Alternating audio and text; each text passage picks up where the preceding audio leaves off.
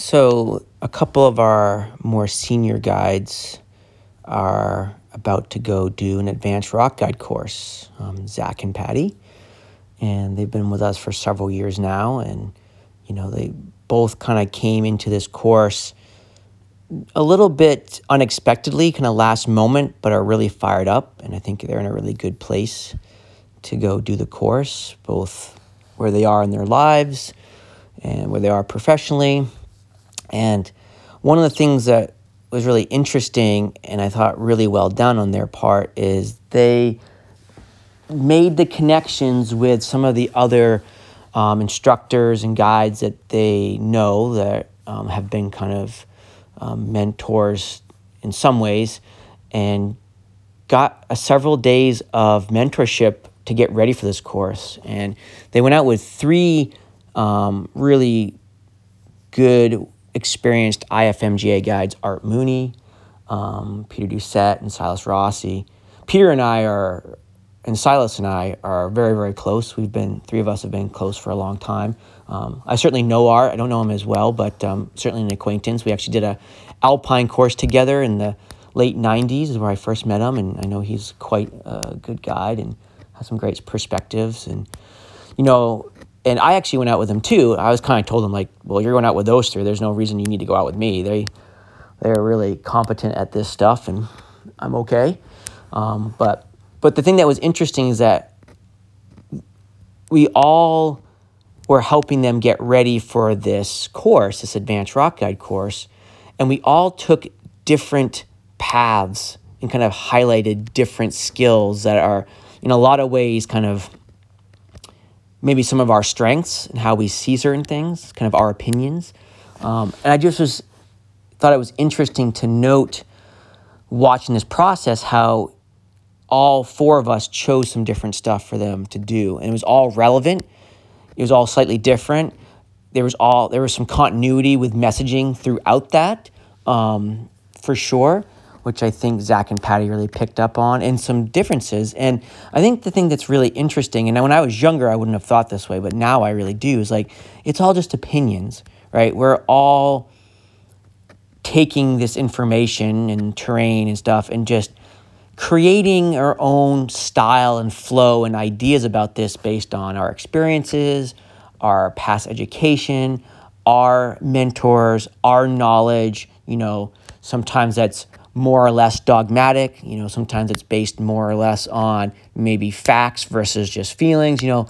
But it's really interesting how, you know, there are a lot of ways to solve problems. And there's like some definitely some things that you kind of universally people will agree on, you know, like lock your carabiners, you know, real basic stuff like that.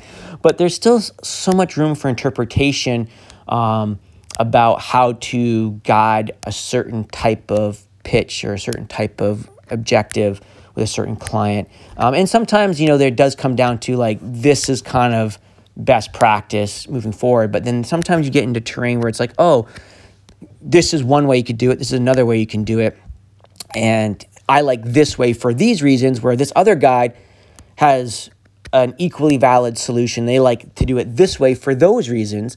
And it's really like up to the people who are getting this mentorship to start kind of developing what they think is the way for them to resonate with them, you know. And I think it was really awesome for the two of them, Zach and Patty, to go out and really do due diligence to get ready for this course and get perspectives um, and be in terrain and work on skills with each person that they did. So now that when they go to the course, they have less kind of new things that might be um, presented on the course to them.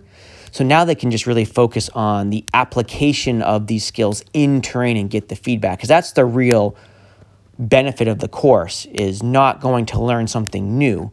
Like the more you go into a course, the more you should get coming out of it because you should be able to really start applying those skills and get that feedback in the terrain that you're trying to work on. And a little new stuff here there is cool, but if you're like getting your mind blown constantly by some new skill, you have very little bandwidth to actually focus on applying those skills and train. So, you know, I think this particular episode is really about opinions. Like we all have opinions, and they're all based in something, oftentimes. And I think we all, um, people who've put a lot of time in the field and have had a lot of reflection, gravitate towards certain techniques or certain opinions about things for various reasons. And it's not that they are right or wrong.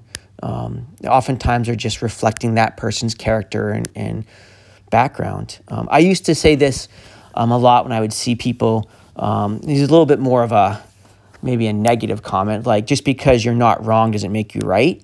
You know, I see a lot of people like, well, you're not wrong about doing X, Y, or Z, but it doesn't mean you're actually right about doing X, Y, and Z. And now I kind of feel like that's more of a general statement. It's like, well, I'm not wrong for doing things the way I like to do them, but it doesn't necessarily mean I'm right about doing it that way either. It's just my opinion about what's an appropriate use of technique and coupled that with terrain and consequence and rewards and clients and all that stuff. And I've come up with things and strategies that work really well for me. And, and I like to highlight certain things that are more important, where another guide will do something different and highlight something else. And they're and we're working the same terrain, you know, doing the same things roughly right next to each other.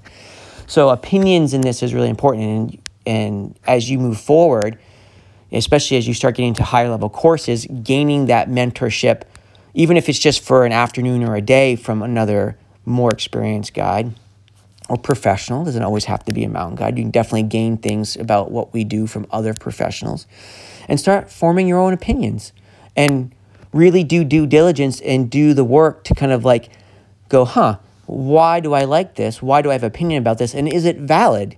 Do I, is it technically valid? Is it, you know, valid in terms of con- context of risk and reward? Like, you know, is it valid in this situation versus this situation? And I think when you start reflecting about those opinions, you can start to weed out, like, oh, this is actually a really valid way of doing things and it's my style. Um, or like, ooh, maybe this isn't as valid as I thought, and then maybe I need to change something to make it more valid for whatever reason, but still be within my style. And that's really the cool art about guiding is developing your style and kind of your flow and, and highlighting your strengths, but also, you know, trying to highlight your weaknesses in some ways um, and being open to that. So, which is really important. So, I was just thinking about those two getting ready for the course. Really think they did a nice job making it happen um, with a bunch of different experienced guides um, to help them with this process.